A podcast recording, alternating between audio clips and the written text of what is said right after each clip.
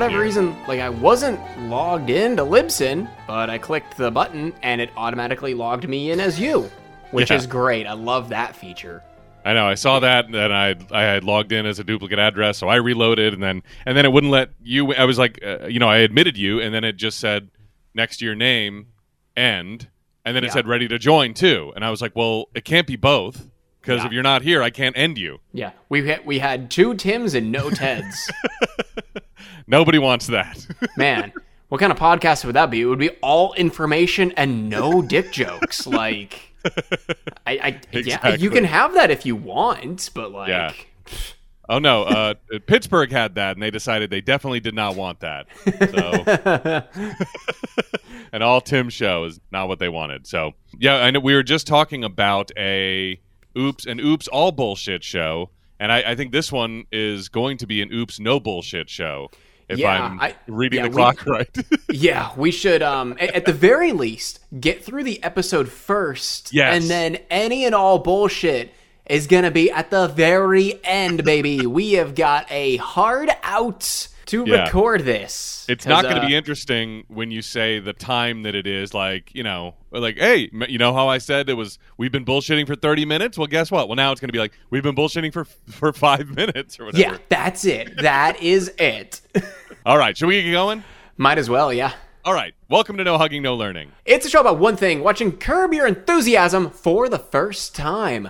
I'm Tim Murphy, And I'm Ted Hollowell. And today we will be talking about season eight, episode four, the smiley face. But before that, what's the deal with stuff from our last episode? Which I gotta say, I am very glad I was not forced to watch for a third time. As great as it is, Jesus Christ. we had a Libsyn hiccup this week that we were almost having to because we'd actually we we would have to record it for like the one and a half time because we had a, a Libsyn hiccup at the end of the episode where we had to re-record the last 30 minutes or so and we almost had to redo the whole episode uh, but i think we've been saved but i was like I, I would i'm i'm it was it's one of the best episodes of the series but I was like, it would have made me hate it if I would have had to do that episode over again.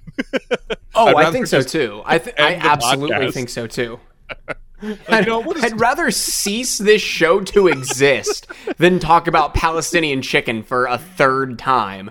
Yeah, or leave it until the very end. Like, you know what? It's a lost episode. Once we get, it'll be our last episode now. I think probably would have been the way, the better way to do it. But uh, we don't have to. But we did have some homework. Uh, when Larry is uh, getting hate fucked by, uh, what is her name, Sarah or something like that, Shara. Um, Shara. He says one of the things he says to get her rile, her anti-Semitism riled up is it, it, it reminds me of something uh, Theodore Herzl said, uh, and I just had to know who that was, and it makes the joke a lot better once you do learn who it was. By the way, almost birthday buddies with me and Larry David, because Larry David, you know, was born on July 2nd, I think we found out last week, and Theodore Herzl, born on July 3rd.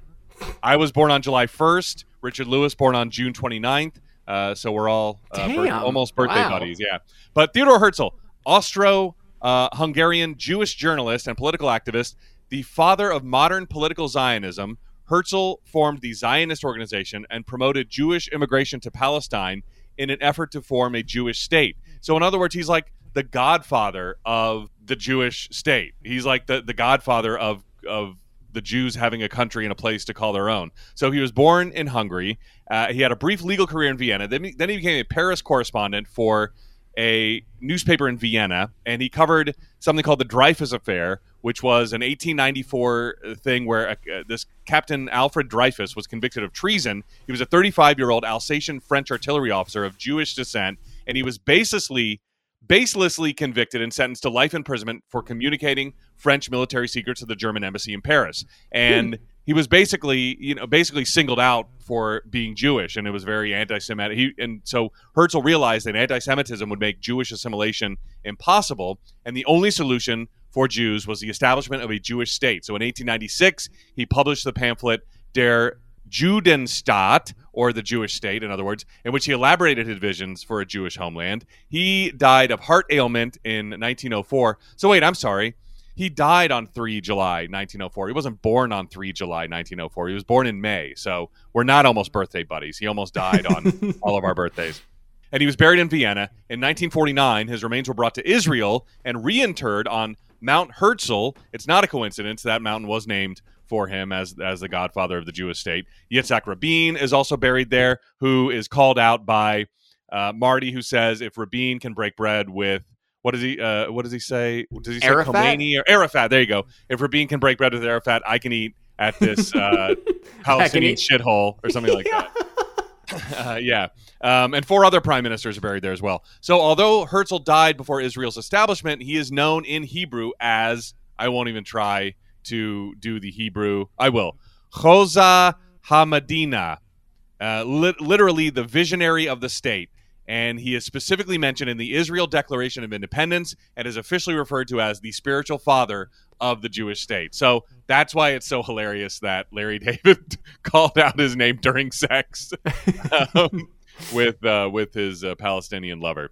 What about Koufaxing? Right after uh, Larry David hooks up with her, which Marty Funkhouser witnesses uh, orally, at least, not orally, Oh god. orally. Um, he says, "I can't." Uh, golf on Saturday because it's a Sabbath, and my rabbi says I can't do it. And Larry says you're Koufaxing us, and I love uh, his line. If by Koufaxing you mean the best player on your team is sitting out to keep the holy day or something like that, then yes, I'm Koufaxing you. And I knew that Sandy Koufax was Jewish, but I wanted to know if he ever did actually sit out an important game, as they refer to, and he did. First of all, Sandy Koufax is still alive. He's 87. Uh, which Hmm, I had no jeez. idea. I know for like a, a Hall of Fame ball player like that from like the golden age of of Major League Baseball to still be alive is just crazy. Uh, but he's an American former baseball pitcher. He played 12 seasons uh, for the Brooklyn and then the LA Dodgers. So that's the thing. Like someone who played for the Brooklyn Dodgers is still alive. That's just mind blowing. Uh, from 55 to 66, widely regarded as one of the greatest pitchers in baseball history. The first three time winner of the Cy Young Award, uh, each time voted unanimously. The only pitcher to do so when a single award was given for both leagues. So they used to not split it up, and uh, and and so he was the best pitcher in American and National League. He was also named to the National League, uh, the NL Most uh, Valuable Player in 1963. He retired at the age of 30 due to arthritis in his pitching elbow. Elected to the Baseball Hall of Fame in his first year of eligibility at the age of 36, the youngest player ever elected into the Hall of Fame, which is pretty crazy. Uh, his number was retired by the Dodgers in 72. He was honored with a statue outside uh, the center field plaza in 2000 uh, in in 2022, so just a year ago. That same year, he became the first player to mark the 50th anniversary of his election to the Baseball Hall of Fame. So he's the first person to still be alive on the 50th anniversary that he was elected to the Hall of Fame. I guess. Yeah, It's so weird. I I, mean. I, I guess like he because he got inducted so early. Yeah, when he was 36 and he, and he retired so early and he made such an impact in such a short amount of time. He's like the Velvet Underground of Major League Baseball pitchers. Like, yeah, he only put out two albums, but I mean, they're the two best albums in rock history. So, what are you going to do? Koufax, so here's the story. Koufax declined to pitch in game 1 of the 1965 World Series as it clashed with Yom Kippur, which I know is coming up because my kids have the day off, September 25th. I guess the World Series must have been played earlier or something back then. Uh, the holiest day of the Jewish calendar. His decision garnered national headlines, raising the conflict between professional pressures and personal rel- religious beliefs to the front page news and made him an icon in the American Jewish community. The Dodgers lost that game 2 to 8 as the Twins took game 1. The Dodgers did end up winning in 7 games. Koufax was named the MVP that year too. He did pitch in game 2 and then tossed shutouts in game five and seven with only two days of rest in between. So even though he sat out that first game, he pitched three games, two of them shutting out the Twins. So it all worked out okay. Uh, other than Yom Kippur, there were other Jewish holidays he didn't pitch, including Passover Seder and three times on Rosh Hashanah, one of which was game four of the 1959 World Series. So the one that garnered all the headlines was in 65, but he had already done it Hmm. uh, in, in game four of the 59 World Series. So, uh, yeah, I was pretty interested to find all of that out. Uh, what about Officer Hot Copperman, aka uh, Scott Aukerman, who we were delighted to see have um, kind of an inconsequential, at least not funny role uh, towards the end of Yeah, this? it and I'm like, so wow. weird. It was Yeah. so odd. And I'm like, well, what's the deal? Maybe he was like just kind of making his bones and was happy to get an acting job and was still no, like Scott Aukerman in 2011 was like well on his way to Like being he had been hosting Comedy Bang Bang, right? The- Yeah. When did the podcast start? Uh, let me see. I'll jump ahead because I do have a, I had a lot of information about him, but but basically like I mean, if if you want to give like the abridged version of Scott Aukerman, yeah. Um. So he grew up in Orange County, a religiously observant household. Household, interestingly enough, Baptist though, not Jewish. Um. And he hosted a public access TV show called Centurion Highlights in high school, based on the school's mascot. And in an interview in 2015, he said, "I'm still doing that same show, just with, with celebrities instead of in my high school cafeteria." Uh, and by the way, he was in a band called the Naked Postman with Adrian Young, who went on to be the drummer for No Doubt. Uh, Oh. And so when he went to. Orange Coast College in Costa Mesa, he met uh, a student named BJ Porter there, and they've basically been writer, writing partners ever since then. They created a, a radio show called Lutz Radio. Um, they started doing comedy as the Fun Bunch, which they meant to, was meant to like parody improv group names. And Mr. Show co-creator Bob Odenkirk saw their second performance, and soon after that tapped BJ and Scott to write for and occasionally perform on Mr. Show in its fourth season, leading to an Emmy nomination in '99 for Aukerman and, and the rest of the staff. So, you know, he'd already been, it had already been like 12 years since his first Emmy nomination by the time he was on this show. Uh, and then he, you know, he sort of segued Mr. Show into writing for film and television. He wrote Run, Ronnie, Run, which was kind of like the Mr. Show movie starring uh, David Cross. He did the first draft of the Tenacious D Pick of Destiny movie. He started a comedy show called Comedy Death Ray in 2002 at M Bar. It eventually moved to the UCB Theater in 2005, where I do know it took place right after Doug Loves Movies, because I Doug used to have a little thing where he was like, "We're probably going to go long. Apologies to Comedy Death Ray." And then when Comedy Death Ray changed its name to Comedy Bang Bang, he would say Comedy Comedy Bang Bang, formerly Comedy Death Ray, formerly not a thing. Uh, and and then Comedy Bang Bang eventually changed its name to Put Your Hands Together, so he would add that into the mix too. So B.J. Porter and, and Scott Aukerman wrote a ton of. They wrote they were in Shark Tale, credited as additional dialogue, and then they wrote a script for an unmade Shark Tale sequel. They wrote an unproduced Shre- uh, uh, Shrek spin-off film based on Puss in Boots. So their Puss in Boots movie didn't get made. In 2007, he wrote a movie for MTV Films for Rainn Wilson that didn't get made. Also in 2007, he released his comedy album, and they created and produced a sketch pilot titled The Right Now, which Fox did not pick up. But a short film made for The Right Now did go on to be on funnyordie.com between two ferns with Zach Galifianakis, uh, which eventually did get Scott an Emmy win in 2014 and 2015. He also, by 2009, had written a pilot script for NBC that did not get picked up. He wrote a pilot for Comedy Central, the new Andy Dick show, which did not get picked up. I'm going to blame Andy Dick for that one. I don't know what was going on in, in 09, just a guess. Uh, in 2010, he wrote another feature film for Zach Galifianakis for Fox that I, did, I guess didn't get made. He and Patton Oswalt co-wrote a pilot for Fox, which did not get picked up. So just a lot of like TV and movie writing. Some of it got made, some of it didn't. But eventually, he was on Never Not Funny with Jimmy Pardo so often. He was like, "I'm going to start my own podcast." And 2009 is when Comedy Death Ray Radio started, and it was actually on the LA radio station Indie 1031 for a while. But then in 2010, he started the Earwolf Network, producing and releasing Comedy Death Ray and a lot of other podcasts. In 2011, Aukerman and Porter parted ways, and the Comedy Death Ray live show was renamed Comedy Bang Bang. And then that ended in 2012. But as we know, it, the podcast was going on, and even the TV show from 2012 to 2016 was going on on IFC, which is hilarious. And and I can't believe it lasted five seasons and 110 episodes. But I'm like, I guess I saw all of them. I watched a ton of them. It, uh, yeah, I loved that. So even before, so uh, like, th- that's a lot of information I know, but it just goes to show like he was a like Hollywood insider by the time he had this little bit part on. I just can't believe how underused he was. When you look at someone like Paul F. Tompkins, who was also was was maybe even around the same, maybe even like less of a Hollywood insider than Aukerman at the time that he was on Curb Your Enthusiasm and the big juicy role that he had and the, and the fun he got to have with Larry David. And Scott Aukerman just goes, "Yeah, there's a big protest. Turn here, please, sir," or whatever it was. It's like, uh, man, uh, I'm just kind of bummed uh, that, that that's all he got to do on this show. But so I know that was a, a ton of info about about Scott Aukerman, but that's all the homework uh, that we had, and I, I don't, I didn't find any trivia or tidbits or anything like that. Okay. Uh, well, do we uh, do we have any news or anything? Not that I saw. I Okay. good. Yeah. Any any any continuity that we need to touch on? no, nothing there. Nothing there either. All right, cool. Well, if you have never listened to us before, we are not a research heavy show despite the last 18 minutes being mostly research and bullshit. We like to have our questions pop up naturally in the run of the episode and assign them to ourselves the week following as though we are giving ourselves homework. I've never seen these episodes before. Tim has never seen these episodes before in chronological order. Wait a minute. I'm doing the whole Seinfeld intro. That's weird how that kind Ah. of came back to me. Uh, Tim's never seen these episodes before in the last 12 years. If we miss anything, if we egregiously skip over anything, please send us an email or send us a tweet.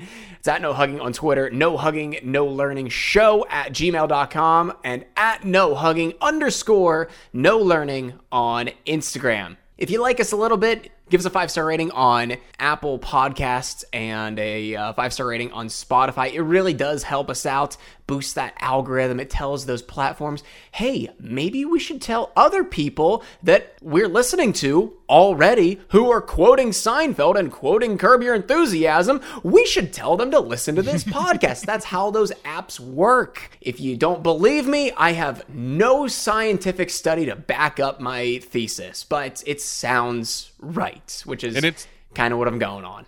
It, it feels right sometimes too. Sometimes right. you're like, I bet I can game the algo, and then it works. You're like, I knew it. We got like a thousand views or whatever on, on that, and then you try it again, and the algo has figured out what you did, so it only works once. But Yeah, like if you if you close your phone and lock your phone and you just say cute cats, cute cats, cute cats, cute cats. I'll I guarantee you, Tim, the next time I open up TikTok, within five videos, I'm gonna get a really cute cat video. yeah, but they're not listening. They're definitely not listening. No, definitely not listening. um, if you like us a little bit more, or maybe you've just already given us a review, consider joining us over on Patreon. It's patreon.com slash no hugging, where for five bucks a month, you get early access to extended versions of our episodes. It's uh, where we post them up there. Anywhere from you know five to thirty minutes longer. We just have uh, so much more to say sometimes about the episode, sometimes just about, you know, life, what we're going through, what we're doing, what we did that day. Uh, we- we're going to have some this episode just because we're on a, a time constraint, but that's all going to be at the end of the episode, at least on Patreon. Maybe some makes it into the free feed.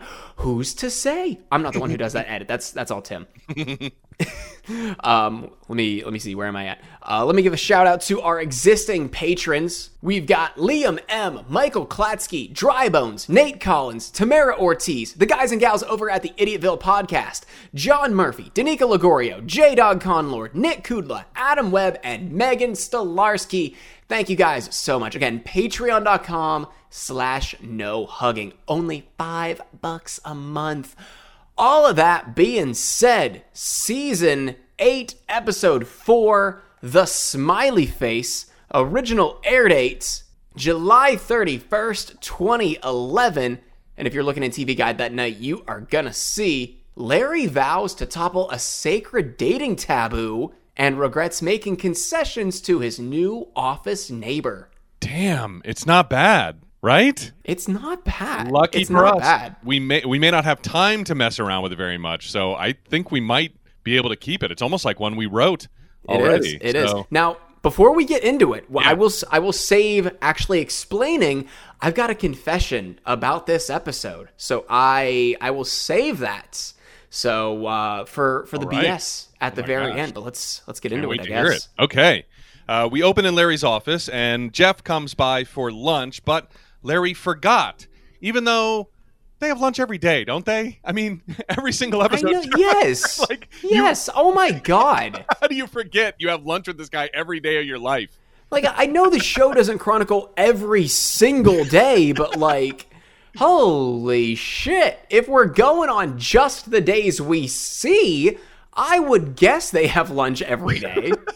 Does Larry ever have lunch by himself, not at a restaurant? I'm going to say no. No. Does he ever take his lunch to work? Fuck no. Are you kidding me? Exactly. Exactly. So I'm like, how do you forget? Just just know I mean you should have known you were gonna have lunch with somebody and then it would have clicked like, what's today? Oh yeah, probably Jeff. I mean the reason he forgot, and, and he's even in the middle of some kind of other similar panic when we open the episode is that Antoinette has not been in the office for three weeks because she told Larry her father is dying and she wants to spend some time with him. But that was three weeks ago, and he's kind of lingering, as Larry said. And uh, so he's like, you know, I, I can't fire her, right? And Jeff said that if he knew his daughter's job was in peril, he would probably let go. But she's there with him, and so you know, Larry is stuck without a without a, a, a an assistant.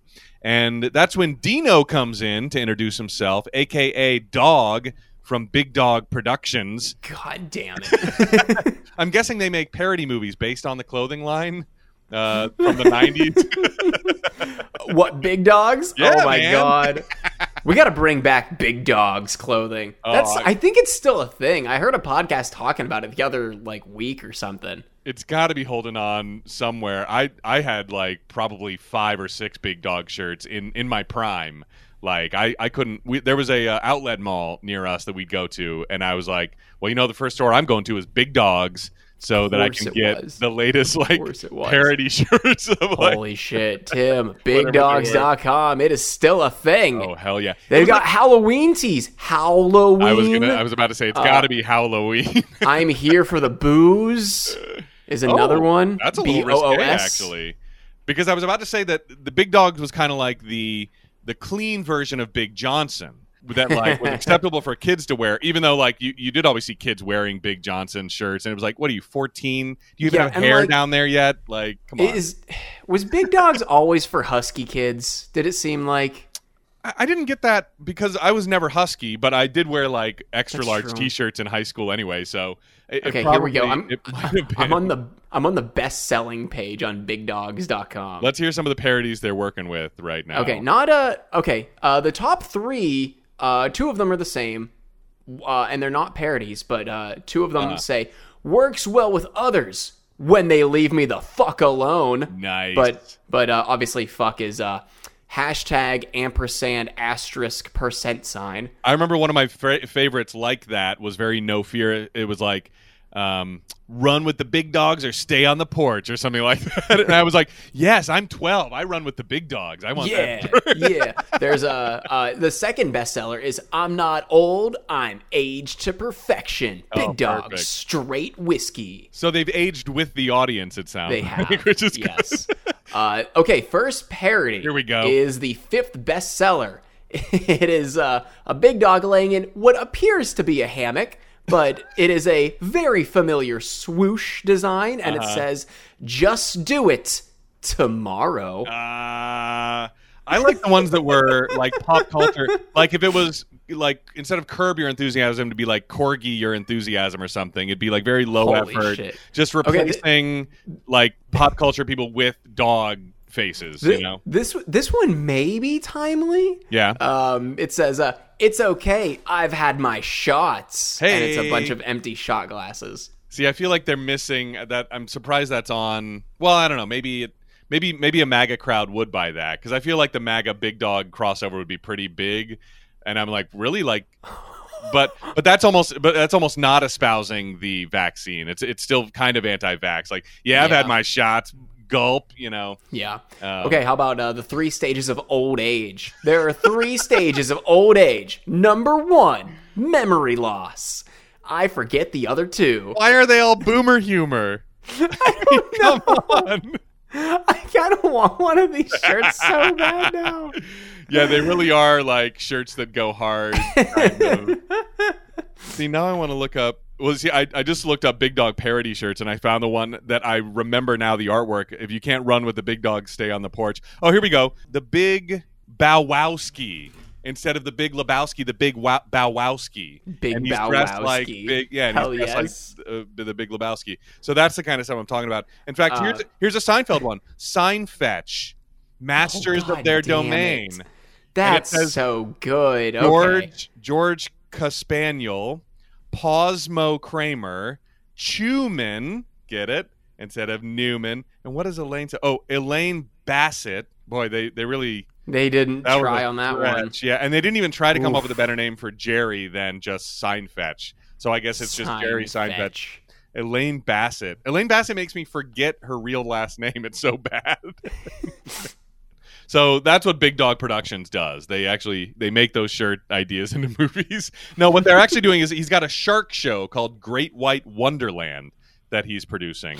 And he's now sharing this like studio office with Larry. We don't know. This really this episode really made me wonder what the hell Larry does, why he has an office. I've always wondered before, but now it seems like he's actually on a studio lot. So I'm like, is he producing something or does he just need a place to go to work like he doesn't need he could do it at his house now. Well maybe leon would be too much of a uh, but it did make me wonder like what larry is getting paid to do because it seems like he has an office on kind of a studio lot now. But um, they're they're sharing an office and he's like you know we're going to be sharing a kitchen too because i'm in the same office. Do you mind if i take a cabinet? And larry's like yeah sure.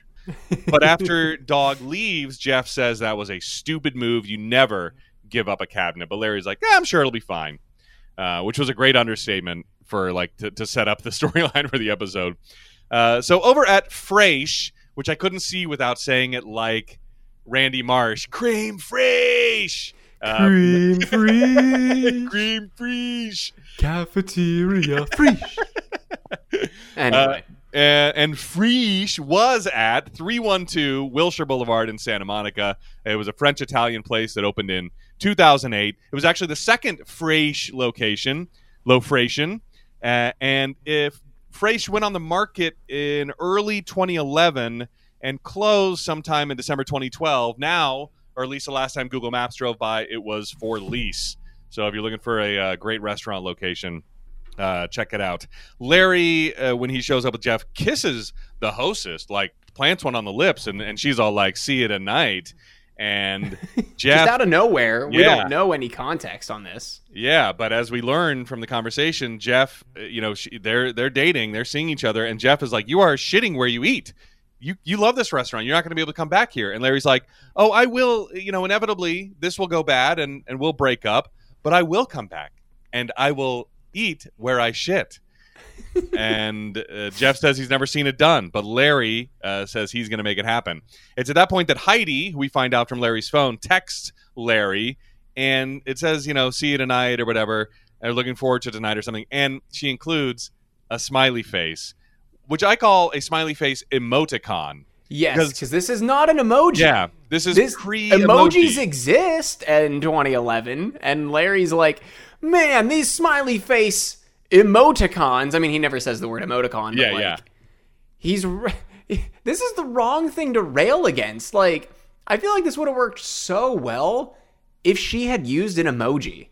Yeah, exactly. I mean, maybe his BlackBerry wasn't on the Unicode, you know, keyboard or whatever. I wonder how big.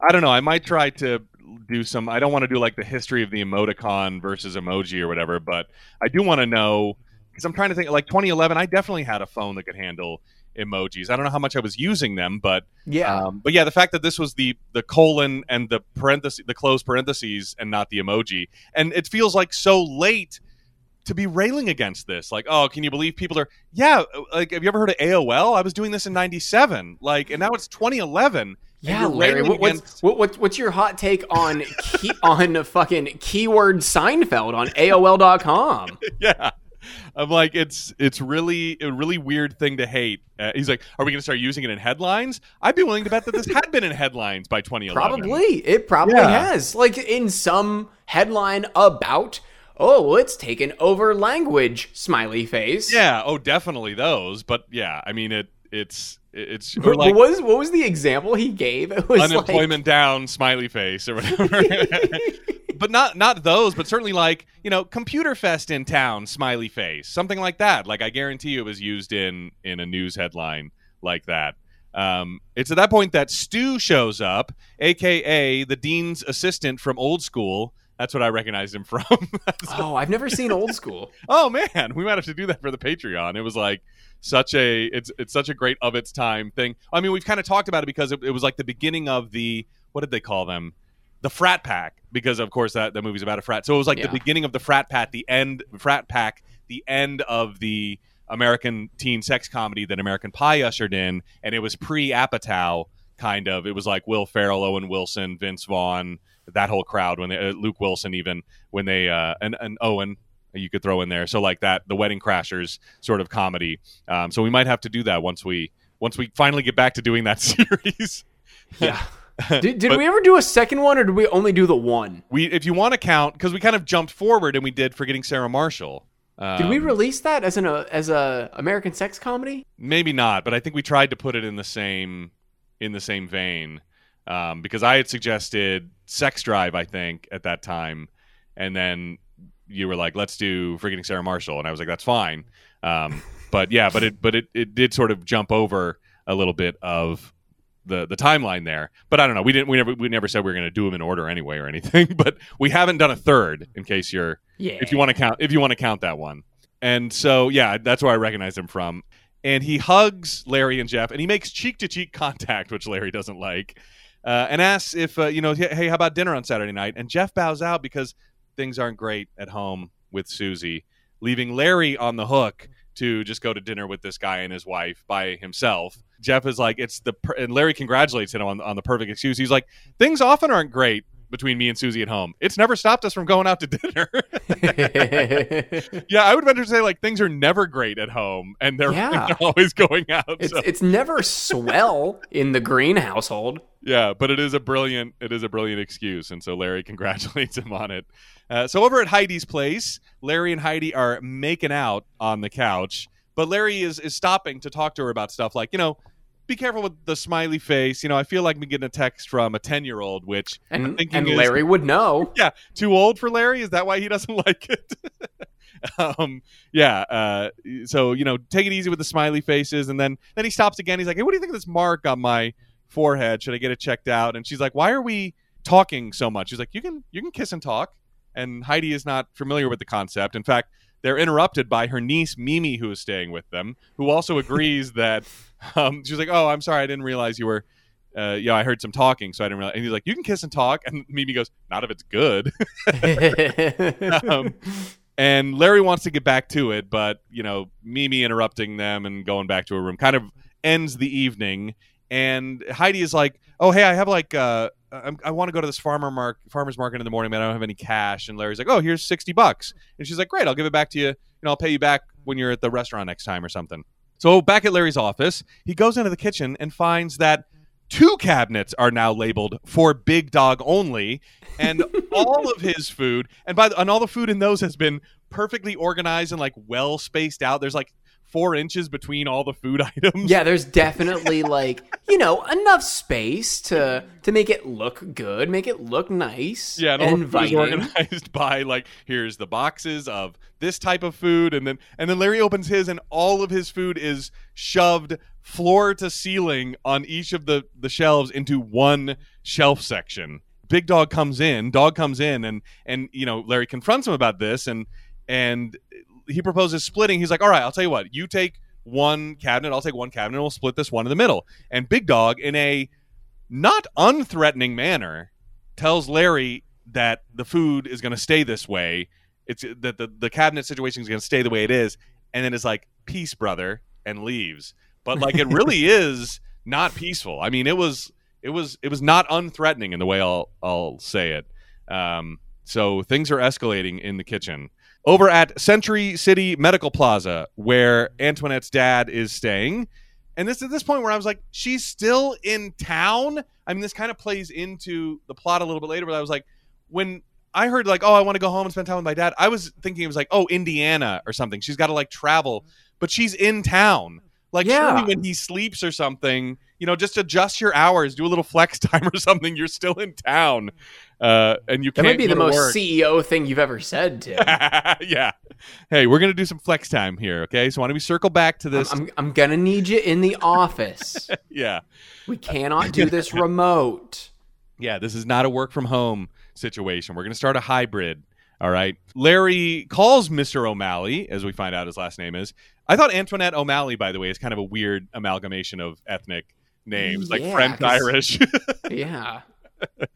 um, but he tries to discern the prognosis, as he does often when he's talking to somebody who's in a hospital. He wants to know how close they are to death, but find out in a roundabout way. Um, you know, he's like, are the doctors kind of huddling and whispering when they talk about you? Or like stuff, questions like that. Uh, and so he gets Antoinette on the phone, and I love the the they don't sit on this for very long, but it was a funny transition where she's like, "Hi, Larry, thanks for calling." He's like, "Hey, Antoinette, dog took a cabinet." He like launches right in. He doesn't even say like, "Oh yeah, of course I care about what you're." He just launches right into business. Yeah, can't even can't even hide it.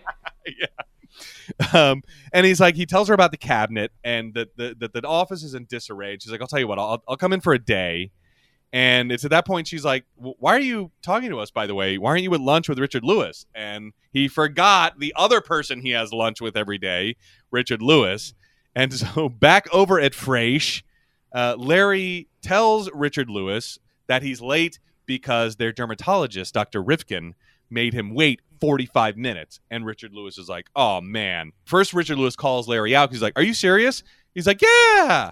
And he's like, oh, your your voice went up. That means you're lying. And he's like, no, no, I, uh, no, that that's really what happened. He made me wait 45 minutes. And that makes Richard Lewis pissed because he's like, oh, great. This doctor's becoming like every stuffed shirt Beverly Hills doctor who thinks they're the most important thing and they're going to make you wait. That really, it really pisses Richard Lewis off to no end. But it's at that point that Heidi comes over and tells Larry that, you know, oh, I slept through the uh, farmer's market. I just went to Whole Foods and I used my credit card. So, boom. And Larry is like, 60 bucks. Uh, what about the 60 bucks? She's like, oh, yeah, I, I didn't use it. So I just wanted to come over and say hi. Like, she sort of brushes right by that as well. He's like, so you still my 60 bucks? She's like, yeah. So have a good meal. And, uh, and Larry insists to Richard Lewis, first of all, that he is going to eat there after the breakup. And Richard Lewis also disagrees with Larry about the 60 bucks, that it's it's not that big of a deal, but as we know, very small things are big deals to Larry. So they do not see eye to eye on the fact that she should have given the 60 bucks back right then. Uh, over and, and Richard Lewis also puts he's like, what is sixty dollars when you get to have intercourse with a woman as beautiful as that? like just chalk it up as a loss, and you're still out. You're still on top. Yeah, pun sort of. Uh, back at Larry's office, it has gotten the Antoinette touch. The desk is pristine. She says she's going to get that cabinet back. Uh, and Stu and his wife come by, and Stu insists on a hug once again. And they inquire about Jeff and Susie because now they're curious about what's going on with Jeff and Susie at home, why he can't, you know, go out to dinner. And they're like, is he having an affair? And Larry goes, no. And they're like, oh my gosh, did you hear that? His voice went up. That means he's lying. People do that when he's lying, just like Richard Lewis just said. And uh, and he's like, no, no, you know, I like whenever he tries to backpedal on the high. He's like, no, no, he's not. And but they won't take no for an answer. They're convinced now that that Jeff is having an affair, and so uh, they leave. But it's at that point that Antoinette gets a phone call, and her dad died, and his last words were, "Where's Antoinette?" And as she says to Larry, "Guess where I was." And, and Larry, I like Larry's, huh? After she storms out,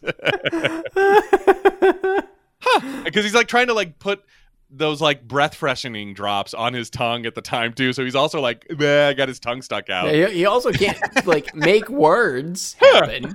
yeah. Uh, so over at Palisades Village Center, which is at 881 Alma Real Drive in Pacific Palisades. This is the second time we've been at this location because I recognized all the scaffolding. They're working on the facade or something. I don't remember the other episode, uh, but if someone does, if you're like listening, if you just listen to that or something, please let us know. um, but that's where Dr. Rifkin's office is. And he says that Larry's scalp is okay. You just gotta, you know, put the suntan lotion on there, the sunscreen on there. And uh, by the way, I know you know Antoinette's dad, and we were friends, and we were in a band together. In fact, I'm playing Danny Boy at his funeral. And by the way, Richard Lewis canceled his appointment, and several other people he referred also canceled their appointments. You don't know what's going on there, do you? And Larry, uh, you know, plays dumb. And then uh, Dr. Rifkin says he wants to do the full body exam. It's been a while since you've been here, so uh, you know, let's do the full. My mom calls it the spots and dots check because she's big into her do- uh, dermatologist, and uh, so it's it's that kind of thing. But Larry's uncomfortable. He's like, ah, I don't know, you know, I got to stand there and you look at my penis, and uh, and it just makes me uncomfortable. So he just kind of walks out. But I like that, you know, he's like, you have to look at my penis, right? Uh, and I like the doctor goes. It's the I'll, it'll be the briefest look at your penis. But I like that Larry's like, no, and just leaves without making the appointment. By the way, I also recognized this doctor, and it wasn't until the end of the episode when I saw the credits that I, I realized who it was, but I'll, I'll mention that at the end. Back at the office kitchen, Larry is now setting stuff on the counter, which sets off Big Dog uh, because he's like, I sure hope you're putting that stuff away. And Larry's, Larry's like, I can't put that stuff away because you took all the cabinet space and shoved my space. So I got to put it here on the counter. And it gets heated. Um, I mean, it, it almost gets physical. Like Larry says, the shark show sucks because pe- the sharks are just swimming around and they're not even threatening the people and it's really boring and and he's like by the way also i'm not calling you dog anymore you're dino I, I like that that's one big punishment for larry he's like i'm not using your nickname anymore i'm calling you Yeah. by your real name no more no more nicknames we are not on a nickname uh, basis uh, and big dog even like picks up larry's food and throws it at him after him like because he's like this Yeah. counter space has to remain clean like he's getting very like alpha male intense Yeah, and uh, I mean, he picks up Larry's food, and uh, I, I forget what the first thing he picks up is, but I, I mean, he picks up Larry's. Um, what did Larry call it? Yeast-free bread. So it, it's very heavy, and he's like, Yeah. "Take your five-pound bread and shove it up your ass." Yeah, I did like that. Yeah, it's like that special like that special bread that you, that you see at Whole Foods and stuff that yeah has no yeast and so it's like thick as hell. Back at home, Larry and Heidi are chilling by the pool and she mentions that her dad died about 2 years ago and that elicits another huh from Larry and she's like that's all you're going to say? And he goes, "Well, you What- said it was 2 years ago. Don't you think the sorry window is closed?" oh my fucking god! Holy shit! um, I I kind of see his. There should be something else he could have said, like, "Oh, I'm sorry to hear that." Like, it was a long time ago for that, you know. Like, I'm sorry to hear that. It just it does seem a little uh, far removed for for that response. I mean, you can. Uh, I I'll still say, uh, like, ah, I'm sorry.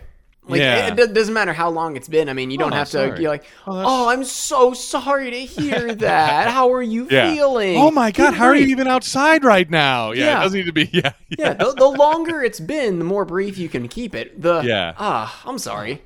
yeah. I guess Or, you're. I guess "Ah, you're right. That's or or like if you're in the same situation. I know Larry's not. It was like, ah, that sucks. I know how you feel. Larry is in the same. That's it. Isn't Nat Nat's not dead. Oh, Nat's not dead. Yeah, that's right. You're right. Nat's not dead. I kept thinking I was thinking about his mom's gravestone. Yeah, he's in he's in a home, but he's not Yeah. dead. yeah. Um, I would I wouldn't put it past Larry to go. Oh, my dad's alive. that would be pretty funny. yeah. Oh, I wouldn't know. I wouldn't know about that. My dad's uh, alive. Uh, yeah, I wouldn't know. My dad's still kicking. And then he and then he just goes on and like says, "Well, he's he's this old, and doctors say he might live to be the oldest man alive. He's super healthy. You know, it's su- it's My dad's it's, never it's gonna great. die. It's great to have him around still. I know it. I know what Uh, you mean. I I relish every day. um, yeah. So I, um, I I think you're right. I, I guess I was thinking that Heidi wanted the, a big production or something like that, but it's just like, oh, sorry about that. Would have been would have been enough and would have placated her. But she does uh, get up to put sunscreen on his head anyway. You know, so that that that moment kind of passes. But then Larry decides to make a big production out of returning a pen he borrowed because he returns things that he borrows and he makes it patently clear that he's talking about the $60 that that Heidi borrowed from him and she's like you know what I tried uh, this is not going to work out and Larry's like oh we're breaking up I like that like it's so uh, like uh, oh, oh was this a breakup she's like yeah this is a breakup and uh, and that also gets a huh from Larry which I love that reaction now. Um, if they were trying to make that a thing, they they did it. So I hope it I hope it sticks around. And as she's leaving, Larry goes, "Eh, d- "Did you get the whole head with the sunscreen?" And she goes, "Yes." Uh, but she does kind of go, "Yeah." Does she? Does her voice raise in that situation? I think it must to fit in with the whole theme of the show. It did. They didn't sell it as well as they had the other ones, but she kind of says, "Yes, I did." And then Larry decides to take a nap uh, in the as the sun beats down, as the midday sun beats down on him by the pool. And so we cut to Mountain View Mortuary and Cemetery, which is at 2400 West Fair Oaks Avenue in Altadena, California, which is kind of a haul from Santa Monica, by the way. If you told somebody in Santa Monica to meet you in Altadena, they'd go like, "Man, that's going to take me like an hour to get there." So I'm kind of surprised it's a they didn't find a filming location a little bit closer. But um, Larry is there offering his condolences. We see him entering from behind, and we see the disgusted uh, faces of the family and friends gathered for Mr. O'Malley. And then we see the front of Larry's face. He has a smiley face burned into his head, or I guess the opposite of burned into his head because she only applied sunscreen. And I did like how you could see in the scene where she's applying it, her putting the two little eyeballs on his forehead uh, before leaving. And so, you know, eh, that's the only spot that got sunscreen. So everything's red around it. And he's got a smiley face. And I like the guy who tries to break it to him. He's like, "Eh, and I don't know if that's appropriate for a funeral. and and the woman next to him was like, "It's not like, duh, lady. I'm trying to like be nice to this guy." and I like that Larry is also. He's like, as you can see, there's nothing I can do about it. Like Larry's being very calm about it as well because he's like, "This is what I have to live with." As you can see, there's there's nothing I could do. Yeah, it is. Um, uh, it is a burn on my scalp, lady. What do you want me to do about it? Yeah, and and the guy even offers. He's like, "Uh, what about a hat?" He's like, "I've got a Dodgers hat in my car." And I like Larry goes, "No, I hate the Dodgers, but thank you." And like and walks. and, and off. walks off. Yeah, Is this a new thing? Does he hate the Dodgers because of O'Connell? I wonder. he might. He might. Yeah. Watch him become an Angels guy now. He's an Angels fan now. Oh, and he goes up and he has to explain to Antoinette the the happy face, the smiley face, and uh, he also tells Rosemary. So Antoinette takes off, and Rosemary's like, you know, she's really been broken up over all this, and he tells Rosemary, you know, the being by the bed, the bedside's not that great at death. You don't want to be by the bedside. All the other parts that he was like, everyone expects something amazing, like you know, it's not going to be Rosebud. Obviously, alluding to Citizen Kane's last words. He's like, they're not gonna. And uh, and Rosemary mentions, you know, it's it's going to be a while before Antoinette gets over this. And he's like, wow, how long do you think she's going to grieve? And and she says, you know, it's going to be weeks and weeks. Uh, and then Larry's like, wow, I really could use her back at work. Well, Rosemary offers to do the job because she was an executive secretary for 30 years. And so she'll keep Antoinette's job. It'll keep her mind off of her grief. That's what she needs. And so Larry's like, I think this sounds like a great idea. And she's like, Monday morning. And he's like, all right, don't wear that hat. I love those parting words to a grieving widow. Don't wear that hat to work to keep your daughter's job. Uh, so at the ceremony, Richard Lewis shows up and Rifkin confronts him about you know he tells Rivkin about the 45 minute wait and that's why he's canceling and finding another doctor and they started a big fight about that uh, a big fight starts about Larry David telling him that and and so Larry kind of sneaks out uh, crawling on his hands and knees out the back of the somehow like Richard didn't notice him sitting there it's it's literally he's like he's like five feet from from both of these guys and they don't know that he's there it's it's really weird so during the procession Larry, of course, is not listening to the radio. He never does that in his car. Instead, he sings a cappella, uh, free use, like no trademark, whatever you call it, like those old songs where the copyright is ran out. In this case, it's Camptown Races. He's in a funeral procession going, Camptown Races, sing this song, do da, do da. Uh, and that's when Rifkin speeds up in his Porsche and decides this is the moment you have to pull over right now. And we've got to talk about this uh, situation. So they pull over to the side of the road, and he confronts him about the the waiting 45 minutes lie, and he says, "You'll tell Richard Lewis that you were lying about that." And he's like, "Yeah, yeah." And he's like, "And you'll submit to the full body survey." And Larry does put in the condition that the penis is not involved. The doctor even agrees. I don't want to see that. like I don't. I, it's not my. That's not my intention. Is to get a look at Larry David's penis by doing this. But we will leave the penis out of the out of the exam. And it's at that it's at that point that he realizes the procession has passed them by and is totally gone now, and neither of them know where the yeah, cemetery and is. I don't know what he thought was gonna happen. They were in the procession. I know. He's like, where did the procession go? Motherfucker, you pulled over, got out of your car, and stopped to talk. That's what happened to the procession. Why you couldn't do this at the place where you were both going? Yes! After, I don't know. You knew Larry was gonna be there, didn't you? He's in the procession after all. I guess maybe he was worried that he was going to sneak out again, and this was his only chance to to get him. this is also a if only cell phones existed. Oh wait, they do. Oh my god, I know, right? oh man, like if only we had smartphones where we could Google a location. How, how are we ever gonna find out where this funeral procession went? Yeah. How are we ever gonna find out what cemetery that that he's buried in? Can't call anybody. Can't call the funeral home. Can't, Can't, can't Google text the obituary. anybody. Nope, not in text any- oh, no. 2011. no way. we are lost. But somehow uh, they the we do. I I guess Larry doesn't find the cemetery, but everyone else is already there, and the waiting crowd has heard about Rivkin uh, being late, and he's like, you know, I heard he does this to his patients too, uh, because they're like, oh, I'm sorry, we can't start the the ceremony, and so uh, even some lady in the crowd is like, I'm canceling my appointment. Uh, and so he's losing even more business because of this. So over at the office, uh, Rosemary is doing a bang up job as Larry's assistant, bringing him some delicious tea, and the gig is working out great. Jeff shows up for lunch, and Larry's like, "All right, let me go to the bathroom really quick." Uh, on the way to the bathroom, Larry now sees a sign on the kitchen door that says "Private." Big Dog Productions only. Yeah, and private kitchen. door is locked. Private kitchen. Big Dog Productions only, and the door is locked. And uh, Larry's banging on the door. It's at that point that Stu shows up, and Larry uses the same line that Jeff did to try to get out of it. He's like, you know what? Oh, things aren't great with me and Heidi, so I can't go to dinner with you anymore.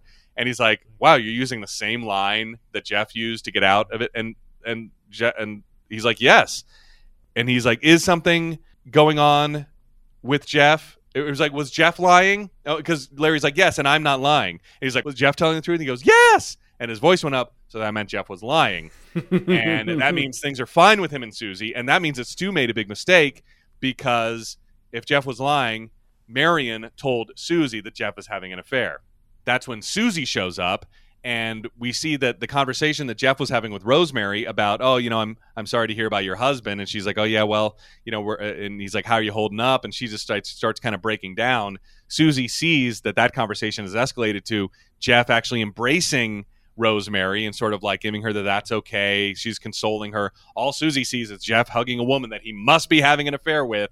And I liked Larry's low, like when when Stu was like, "So you're saying my wife has a big mouth?" and Larry goes, "Yes." and I forget what the other thing was like. You don't want to have dinner with us? Yes. And that's when Susie shows up though and starts beating up Jeff for having an affair with an old lady. Uh, and so we cut to Fraiche, and Larry shows up, and he tells Heidi that even though our relationship is over, my relationship with the restaurant lives on, and so I would like a seat.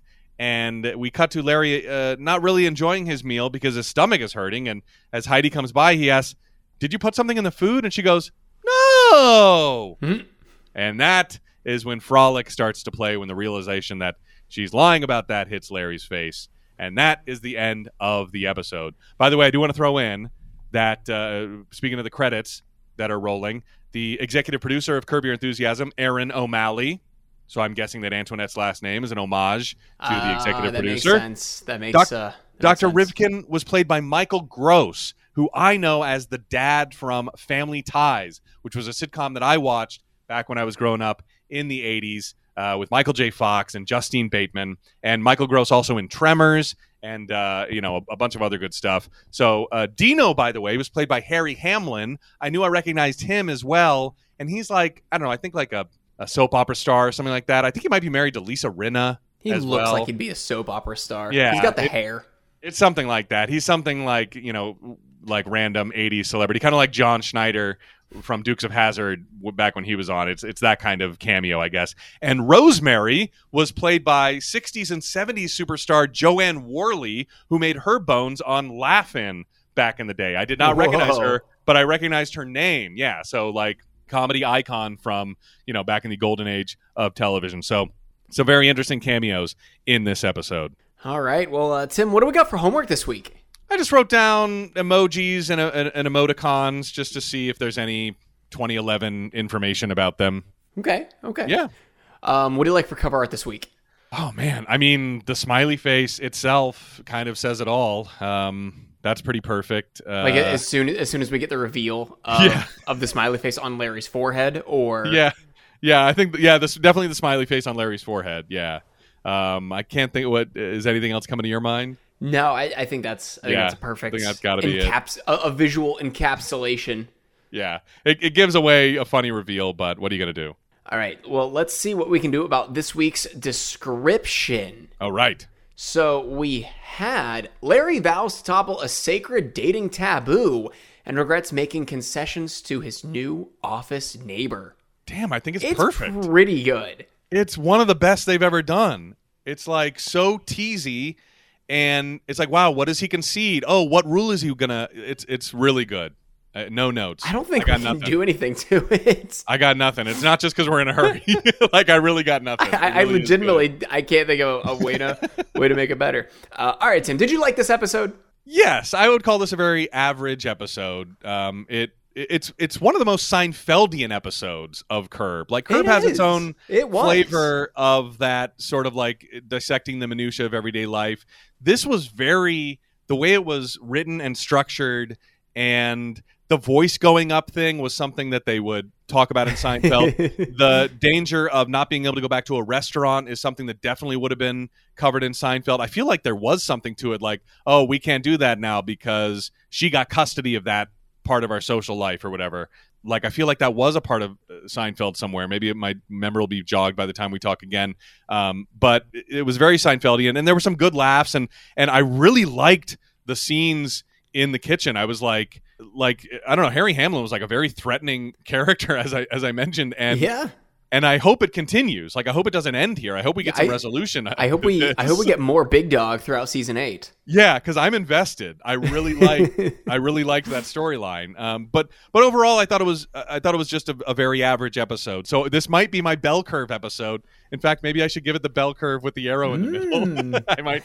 I'm going to do that right now. There we go. Oh Official designation.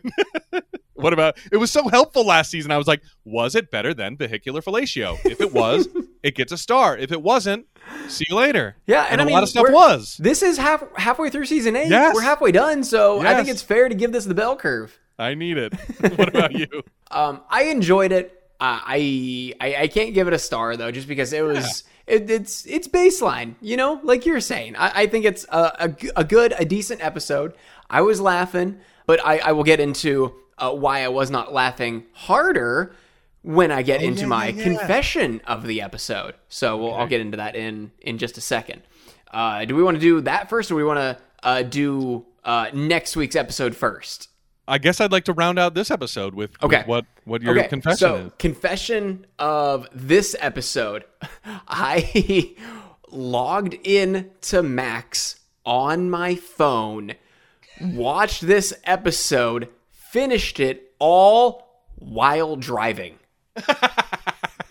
Oh my god! Because I uh, I had to go do an, do a thing for sales at a grand opening Oh of a sports store in a town an hour away and I, uh, I I didn't get back into town until four, or, or wasn't gonna get back into town until four. I left there at three, so I'm like, "Ugh, I'm not gonna have time to watch all the episode, unless Yeah, excellent. I, I had my phone charger. You know, I I was alternating between the charger and the aux cord, which I had my adapter to plug Yeah. into my phone. So I had the sound playing in the speakers of the car, and I had my phone uh, propped up on the dash. And th- this was a, a great experiment in how much do I actually need to be looking at the screen? Like, how much do I need to be looking at the visual aspect of an episode of Curb Your Enthusiasm? Because most of it I was just listening to. Yeah, there's only a couple. I mean, Larry's cabinets was a visual, very visual joke. Mm-hmm. Yeah, and the but- smiley face, of course. Yeah, on his but you face, get that by yeah. like looking over and looking Yeah, back at the road, right. And, and like you don't. there's nothing that you need to keep your eyes on the screen for. So it was. It was an experiment for me. A- Am I gonna watch every single episode of Curb while driving now? No, no. Are you kidding me? That was so fucking dangerous. But yeah, the I need- you, but I needed to. yeah, the fact that you enjoyed it, I think, says a lot about this episode. That like that it was still good. You know, that it was still, you know, you thought an average you know episode. what? For for that own reason, maybe I should bump it up to a star low. I was gonna say, like, you might have think- handicapped I- I think I gotta. I think I gotta. Uh, yeah, I think that's probably that's probably pretty safe. That's kind of like your bell curve uh, icon anyway. But yeah, very very interesting. And at least it wasn't at night when people could see because I, I remember know. driving. I remember driving to work in the morning for the when I was doing mornings, and it was like you know four thirty or whatever, and I would see people watching a video on their phone. I could clearly see. I'm like, what do you do? What do you do? What? Like, Stop that! yeah. Like you can't do that. Maybe Like, they we're were about to go like me, tunnel. you know, they, they were listening to the video Yeah, yeah, and, it and just happened looking to- over yeah. occasionally at the visuals. yeah, time to All right. spare. Next week, we have got season eight, episode five, Vow of Silence. Um, oh, I guess, I guess uh, Vow of Silence is episode five, not not the smiley face. Um, so yeah, uh, episode five, Vow of Silence. Original air date was August seventh, twenty eleven. And if you're looking in TV Guide that night, you were gonna see. Ugh, we went from a good one to Oh, no. Uh, whatever this is. Oh, no. uh, you are going to see a failed alibi has coastal consequences. Semicolon. The Green's dog is denied a last meal. Semicolon. Oh. Larry confronts a buffet line transgressor. Oh my gosh! We got two semicolons. wow, we got a paragraph there. I would venture to say we're going to be able to cut maybe two of those. I'll say one. I mean, the the whole episode can't. We're, we've got to be able to do better than that. So God. after, the, so they gave us a week off so we could prepare for that. That's think. true. I think so. I think that's the case. All right, is that it? Yeah, I think that's it. All right, for no hugging, no learning. I'm Tim Murphy. I'm Ted Hollowell. Be good.